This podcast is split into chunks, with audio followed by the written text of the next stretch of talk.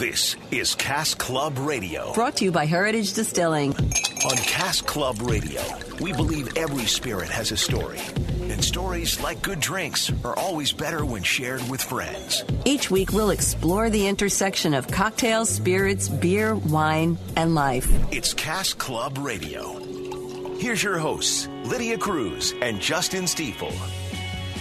Good afternoon. Welcome to another episode of Cask Club Radio. Thanks so much for joining us. We're happy to have you here. My name is Lydia Cruz. And I'm Justin Stiefel. And I'm Maura Dooley. And we're right in the middle of a football playoff season. Both Maura and I work on the sports side of things as our day job. And this is a pretty big weekend. Uh, Maura's team is even in the mix tomorrow. But uh, there's also another big holiday that's going on this weekend, right?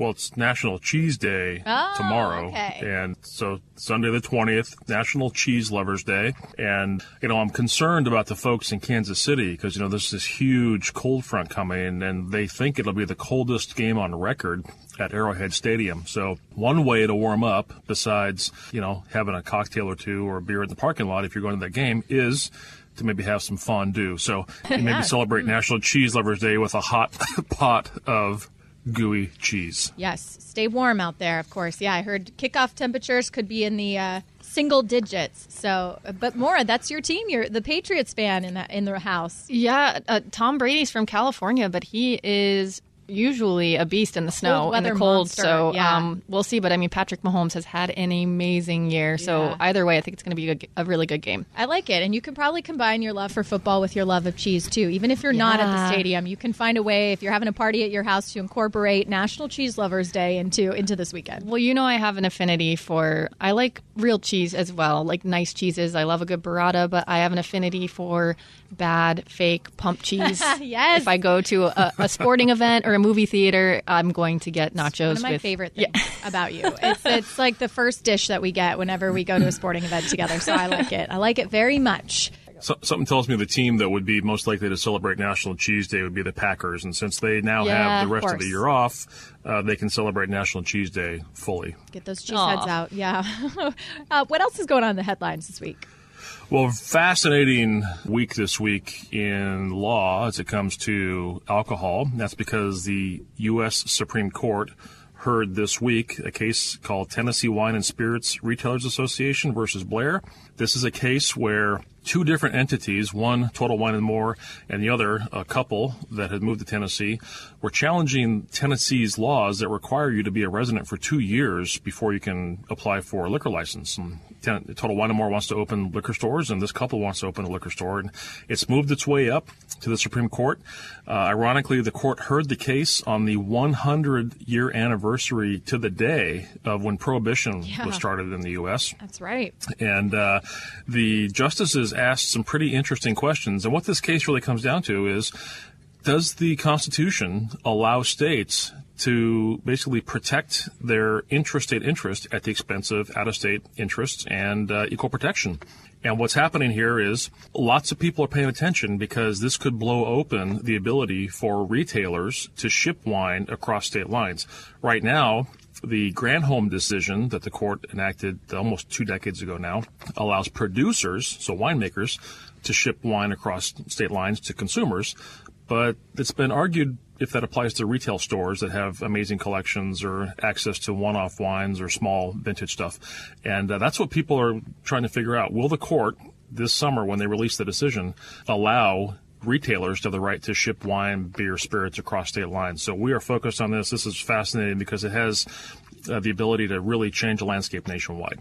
Well, we'll be uh, as wine lovers here in studio, and we just talked about cheese. What goes better with uh, cheese than wine? But as wine lovers here, we'll definitely be interested to hear from this. So s- this summer, we can expect the result of that. Yes, and then there'll be all sorts of prognostications, and there'll be additional years of litigation as people try to uh, slice and dice what each sentence means and how it applies course, to their yeah. state. So we'll we'll keep it going. It, it's it's the full employment act for attorneys in the U.S. That's for sure.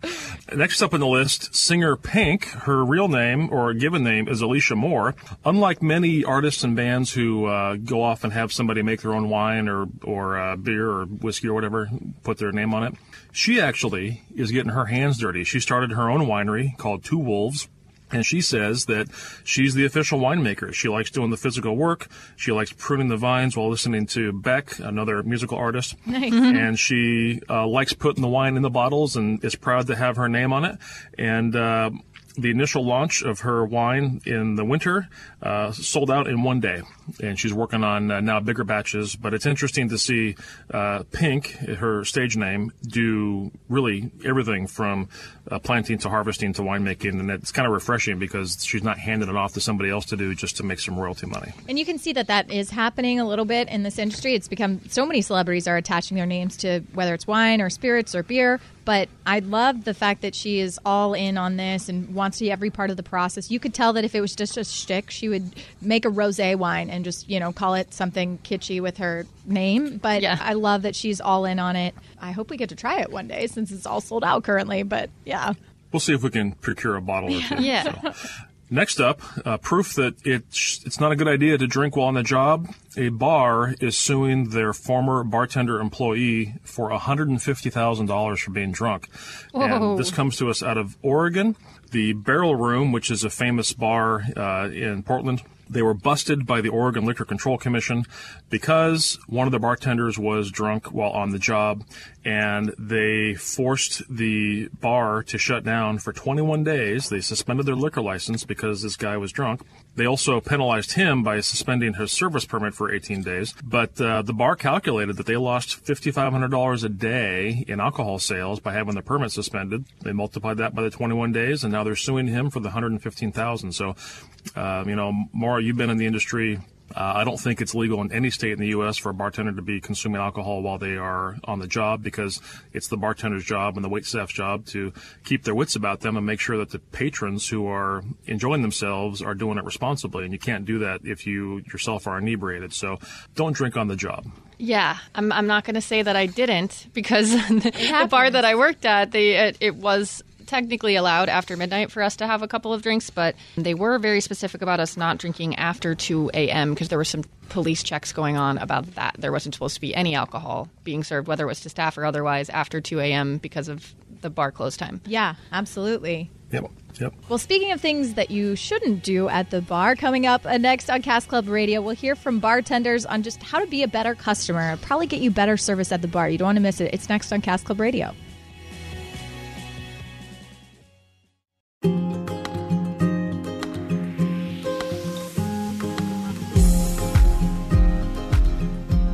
Welcome back to Cask Club Radio. Thanks so much for joining us. Also, special hello to our friends in Spokane. Glad to have you with us here.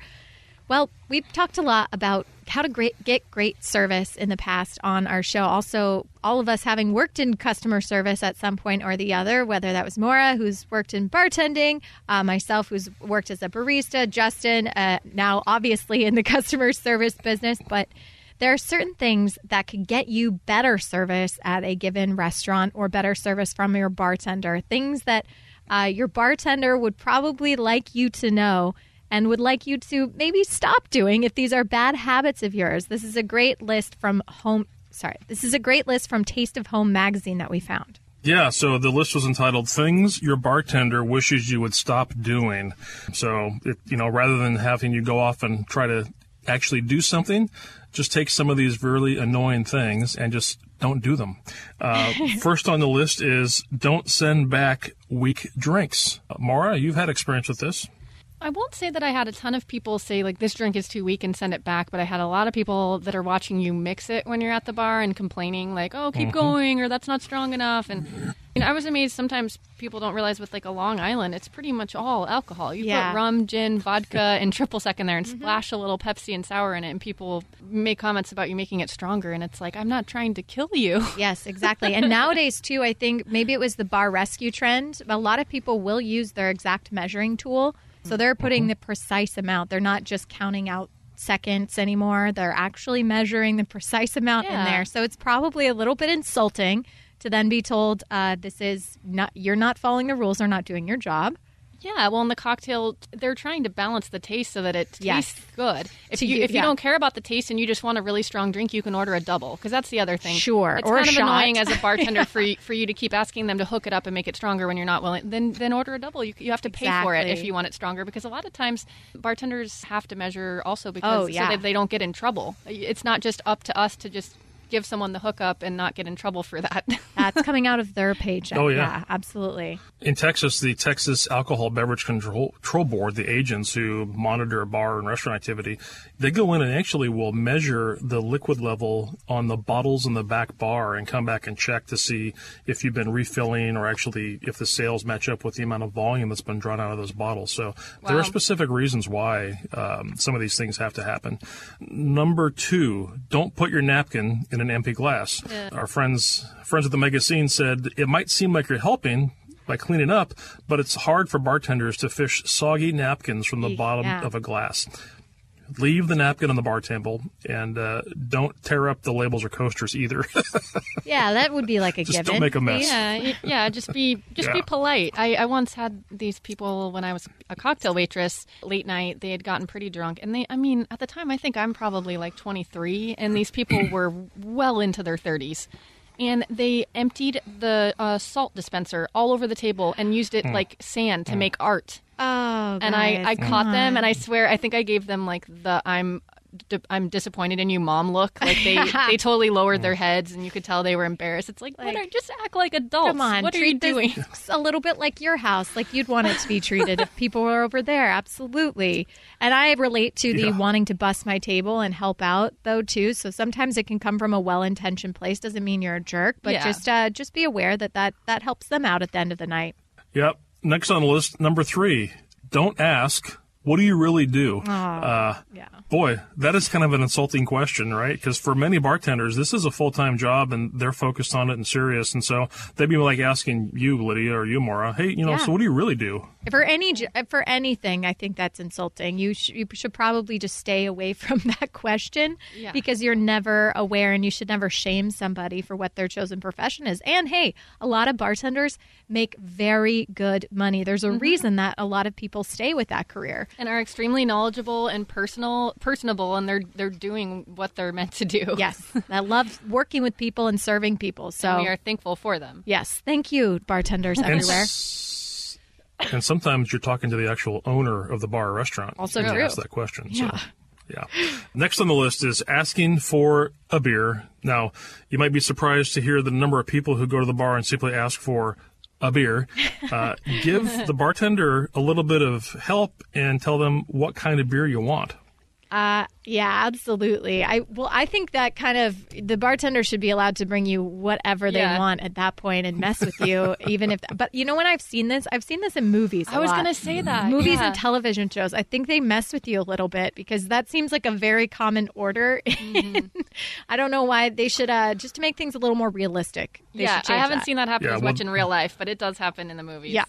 They're they're doing that because they don't want to pay, you know, The right. uh, they, don't, they didn't find somebody to sponsor it, right? But look, if somebody comes up to you, or something. I don't know. Yeah.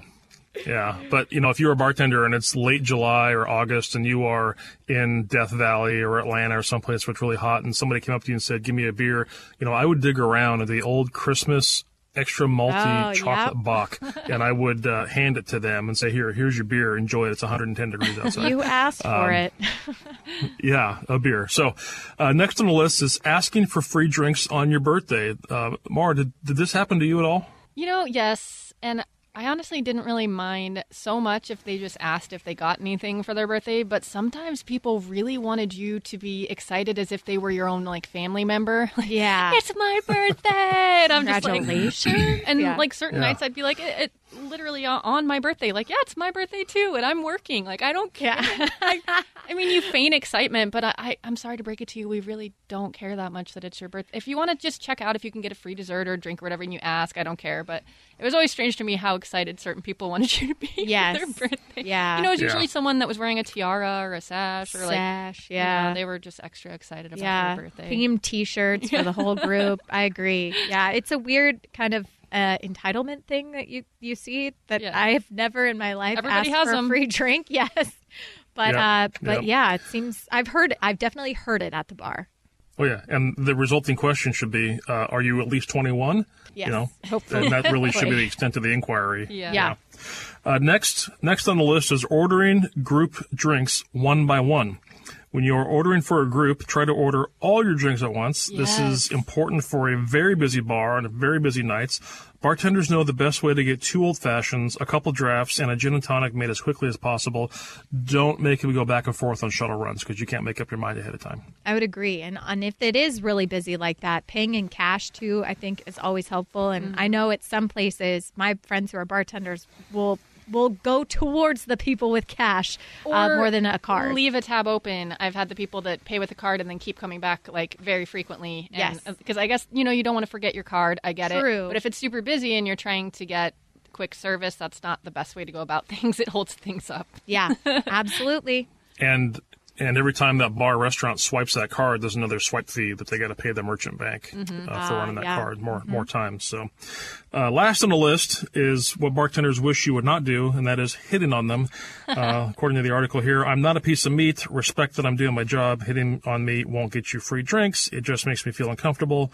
I'm sure that in some respects that's not all people are looking for when they're hitting on them, but they probably are looking to come across as more clever than they really are. yeah, it's a that's a safe one just to to leave people alone in their own in professional environment. It's really not okay in a lot of other professional work environments. So should probably just yeah respect respect you know, it. usually you tend to be in that business because you're a friendly person. I think sometimes you can have a friendly banter and and it might be okay, but yeah, just don't cross that line and, and make it creepy. Please Like, don't. No. They're, they're trying to work. Well- don't be weird. Yeah. Don't be worried. Well, speaking of great customer service, up next on Cask Club Radio, we'll talk to someone who knows a ton about it, the GM of a Pacific Northwest staple, Ray's Boathouse. It's next on Cask Club Radio.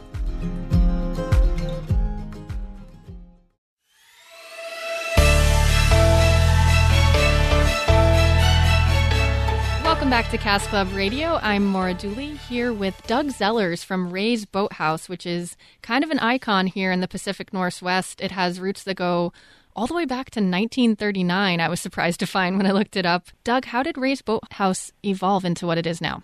Mm, Well, Maura, thanks so much for having me on the air. Ray's has come a long way. Um, Ray and his wife Alice had a, a fishing operation out of Harbor Island in the 30s, and uh, as traffic and congestion got a little bit bigger down there, they decided to uh, get somewhere nice and quiet. So they came into the middle of nowhere here in Ballard in 1939. Uh, there wasn't much going on around here. And they basically had a little boat rental with herring bait, and you could either rent an engine or some oars, and you can paddle around on the water and fish for your salmon and all the other great things that are out there. In 1952, they decided to put up that big red neon sign, so that's been with us for a long time as well. And they slowly migrated away from uh, bait and fish and tackle and more into chowder and fish and chips. And our current ownership bought it in 1973 and built it into what it is today. That's so great. I love the fact that you guys are still kind of featuring what, what it started out as, as far as with, with the fishing aspect of it. You still feature a lot of Pacific Northwest seafood as offerings, as well as Pacific Northwest wines. Why was it important to have such a big emphasis on the Pacific Northwest items at Ray's Boathouse? Well, it's it's important for us for several reasons. Uh, we are located on the water, so we, we care greatly about the water, um, and we're a big part of the Ballard communities in an old Norwegian fishing town. Um, we're very in touch with the fishermen and fisherwomen that have kind of helped this this area become popular. We also really want to take care of uh, the region as it as it increases in its economic diversity too. We see a lot of brewers now, uh, a lot of distillers are coming on board, uh, a lot of little mom and pop shops that are offering great things, and, and we really want to take advantage of that and uh, make sure that we protect the water and the, the animals and the, the livelihood of the people that are around here. Which which leads us to one of the big reasons why you're on here today. We want to talk to you about Shellfest that's going on right now. Mm. yeah, it's very, very popular. We're really excited about this one. So, uh, what can people expect if they come check that out? Well, when the water is as cold as it is in the winter, the shellfish come out really, really clean and really bright. Um, so we said, hey, let's let's build an all shellfish menu with things that are sourced primarily from uh, the Puget Sound here. We have some amazing things. We do a lot of Penn Cove uh, mussels and clams. There's a lot of oysters from the South Sound. Um, we have some some pretty creative dishes. Uh, oysters on the half shell, of course. We're doing some pan-fried oysters. We have a Dungeness crab with avocado bruschetta. And one of our most popular dishes recently is the mussels Wilson. Uh, actually named after Russell Wilson. Nice. And, uh, one thing that didn't make it this year is the clams chancellor. We had to retire that dish. Oh, that's sad. We miss Kam Chancellor. It's good to see that he's still on the sidelines, though. Still, still trying to help the team out. yeah, it's it's it's been very popular. Um, in the menu changes just a little bit here and there. There's some beer and wine pairings to go with it as well. So, I'm a big fan of oysters, and I and I'm wondering, are there oyster options for Shellfest as well? There are. We um, we currently have two different kinds of oysters in house. We have um, Kusshi uh, from South Sound, and we have King of the North from Willapa Bay. Uh, they change based on availability and based on what the chef, uh, Chef Paul Duncan, sees as, is, is fresh and uh, exciting for the time. Kusshi are some of my favorite. so if everyone comes to check Shellfest out, you will be able to give them some great. I noticed you have some Pacific Northwest wines and amazing sounding craft cocktails on the menu.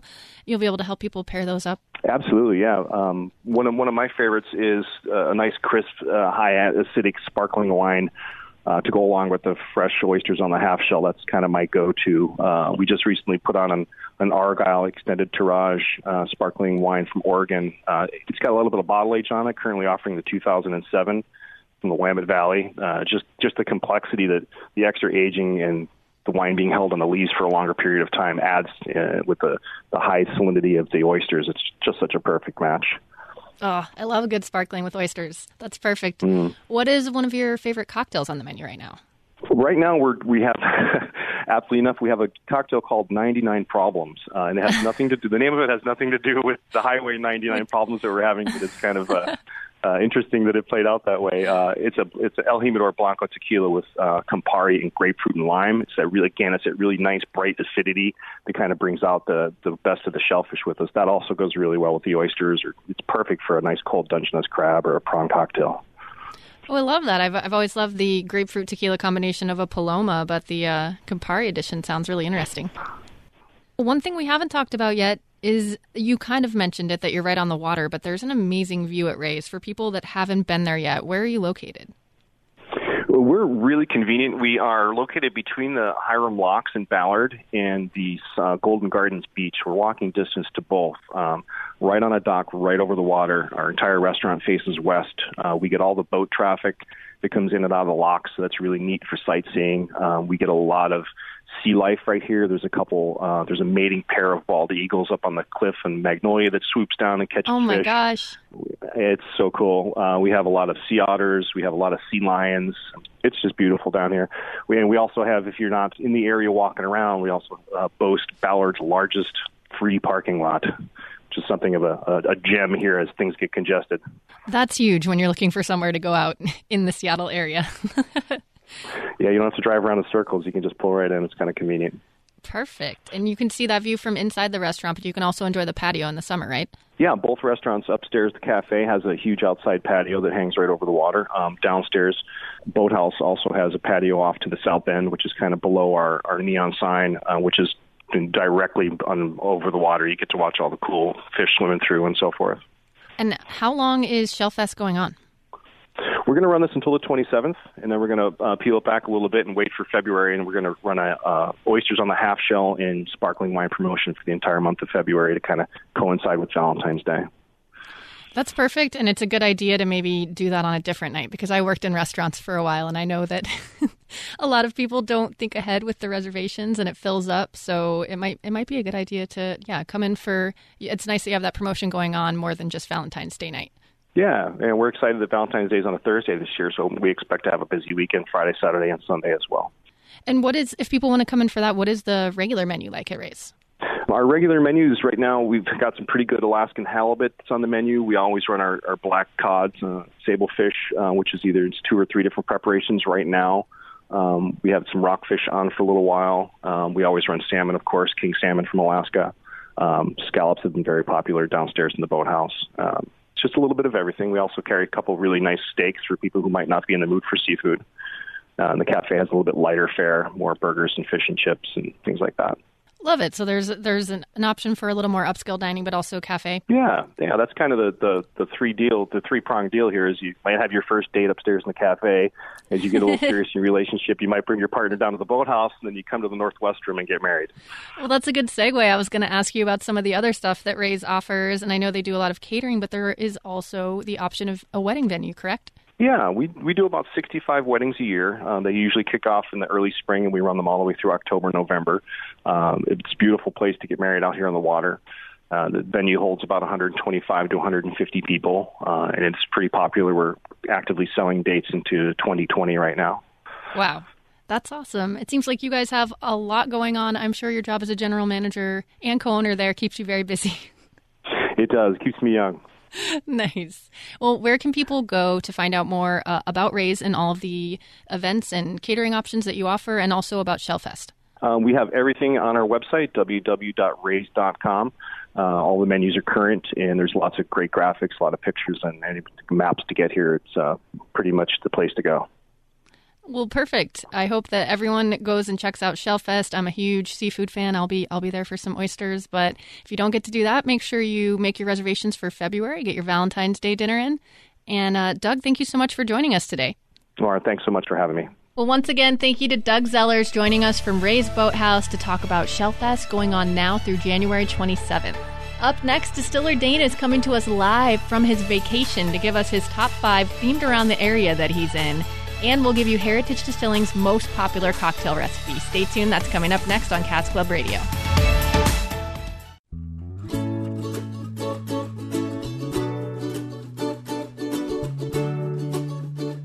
Welcome back to Cask Club Radio. Right now, we are joined by one of our favorite people, Distiller Dane. He's got a brand new top five for us, and I hear it is themed after a particular vacation spot. What's up, Dane? Not too much. Just uh, coming live and hanging out in Austin, Texas right now.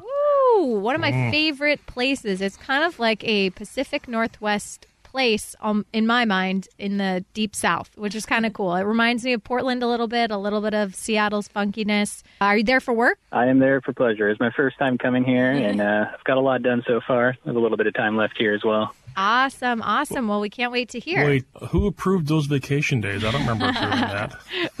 Uh, I'm not. I'm not sure. I'm not quite sure about that. All right. It is work right. related. Number... It is work related. okay, there we oh, go. good. Okay. Okay. All right. Number one. All right. Number one on my list is tamales, and tell me you guys get down with the tamales. Oh, absolutely. Mm. Lydia, Lydia hand makes right. them. We, we, uh, my family, it's tradition every Christmas. We, we, ha- we home make some, but yeah, I bet there's some good ones in Austin. Oh yeah, it was the first thing I did when I got off the plane. I went over to this kind of hole in the wall, semi hidden gem um, little venue called Tamale House East, and they serve up kind of authentic Mexican and Tex-Mex food. Ooh. And I definitely came there for tamales, but they also serve up some good stewed pork and onion tacos. Oh wow, awesome! Mm. Did you happen to have a beer? The beer came at the next establishment. I just got this food oh, okay. kind of to wait in line at the next okay. place. I like it. Okay. I like so it. So now, now we're on the number two. Okay, number two. Number two might be influenced a little by beer because one of my favorite breweries, and they're a little well known, um, which is actually located a little outside of the city on a huge piece of farmland, um, but it's called Jester King Brewery. Have you guys heard of any of them before? No. No. Uh, so they have a huge pot of land they're on, and they actually specialize in farmhouse ales uh, with all you spontaneous fermentation, barrel aging, blending, a lot of re-fermentation on fruit. Um, so they have this very huge, unique, extensive beer list. Uh, there's a restaurant there, and they do free tours as well. Wow, yeah, that sounds Great. pretty cool. Sounds fascinating. All right, number three. Number three on my list is the North Loop area, which kind of remind me of Portland, like you were just saying, but it's kind of a vibrant, keep Austin weird part of the town. yeah. Um, and it is mm-hmm. full of small, independent, and unique vintage shops. Um, definitely a site to check out. Yeah, they Austin has has some really cool threads. I will say because I went in one of the cowboy boot stores and my eyes just get, like I hurt myself looking at the price tags on them, but I found the coolest pair of like used cowboy boots there. You can find some pretty cool threads. Do I sense a pair of bell bottoms in your future? Um, they might be coming back with a couple pairs actually. New uh, employee okay. uniforms. Never know. All right, vintage. Okay, number four. Number four, one of my favorite things to do when I travel is to go on bicycle tours because you can always cover a lot of ground in a short amount of time. And I checked out this place called Mike's and Bikes and Tours. and I went on the Austin Capitol tour, and it kind of takes you all around the famous landmarks. One of them we saw was the Barton Springs, which is a huge outdoor pool set off of natural spring water, and they also brought us by um, one of the famous graffiti walls, which are kind of found all over Austin as well. So cool. I know you've told us about bike tours in the past and really inspired me to always check those out when I go to a new place. Get a little exercise in between all the food and great drinks. Just got to be careful you don't get the bell bottom in the uh, chain. Number four. Five. Um, number five. The next one on my list, yeah, number five on my list is actually a place I'm hitting up tonight, so I haven't been there yet. But it is a speakeasy cocktail bar that I guess took over what used to be a massage parlor, and it's called the Midnight Cowboy. Oh, nice. Love the name. yeah. They kind of have I like don't this little think it- secretive way to get in, but right now they have a globally inspired passport style drink menu, and it kind of focuses on cocktails from around the world. So I'm excited to check it out. Yeah. Is there any Great. particular uh, stamp you want in your passport? Cocktail wise? I'm wise? not sure. I might have to check them all off the list. You know. Okay, good. Ambitious. I like it. Well, Dane, awesome. This is a great top five. Uh, if you're traveling to Austin anytime soon, we'll make sure people check these out and have fun on the rest of your trip. All right, will do. Thank you. Well, if you can't make it down to Austin, Texas to try some of the cocktails down there, don't worry. We've got you covered with a brand new cocktail recipe this week, right, Justin? We do, yeah. So we're still uh, kind of in the month of Drynuary, those folks that are trying to stay true to their resolutions and so on. So we came up with a slightly, I don't want to say healthier, but an alternative on one of our most popular cocktails, the BSB Pineapple Upside Down Cake. For this one, uh, we're using fresh juice that we actually muddle with fresh pineapple. So you're going to need uh, BSB, brown sugar bourbon, or our higher proof BSB 103. You want pineapple juice. Uh, and that can come in the form of regular juice or actual pineapple chunks that you muddle. You want some lemonade and you want uh, a maraschino cherry. So what we're going to do is you're going to get your glass. And if you're going to use the uh, fresh pineapple, get five or six chunks of the pineapple, put it in the glass, muddle it, smash it out, all the juices, uh, measure and pour uh, the juice into um, that glass filled with ice. You want two ounces of that freshly uh, muddled juice. So pour two ounces in a glass that's filled with ice. Add two ounces of your BSB brown sugar bourbon and add two ounces of lemonade. So the recipe is very easy: two, two, and two, uh, each of the BSB pineapple juice and lemonade, and then you garnish that with a fresh maraschino cherry. And I always recommend the authentic Italian Luxardo cherry is the darker, darker Yeah. purple, very firm, uh, really authentic Luxardo uh, uh, maraschino cherries. Pineapple upside down cake. I love it. Sounds delicious. Well, you can check out this recipe online at heritagedistilling.com. Check past recipes out there as well, where you can also download episodes of Cask Club Radio. That's right. You can also email us at caskclubradio at heritagedistilling.com. Of course, you can find us on all the social medias on the interwebs, Facebook, Instagram, Pinterest is very popular. Uh, we also ask that you don't forget to rate us on iTunes and want to remind folks in the Spokane area that we are coming to you live on ESPN radio and ESPN on the FM side of the dial. And you can also uh, download podcasts for this episode and previous episodes. And don't forget to subscribe to the channel. Thanks so much for joining us, and we'll see you here next week. Cheers. Thanks for listening to Cask Club Radio, brought to you by Heritage Distilling. Check us out on mynorthwest.com to learn more and catch up on past episodes. Cask Club Radio, brought to you by Heritage Distilling.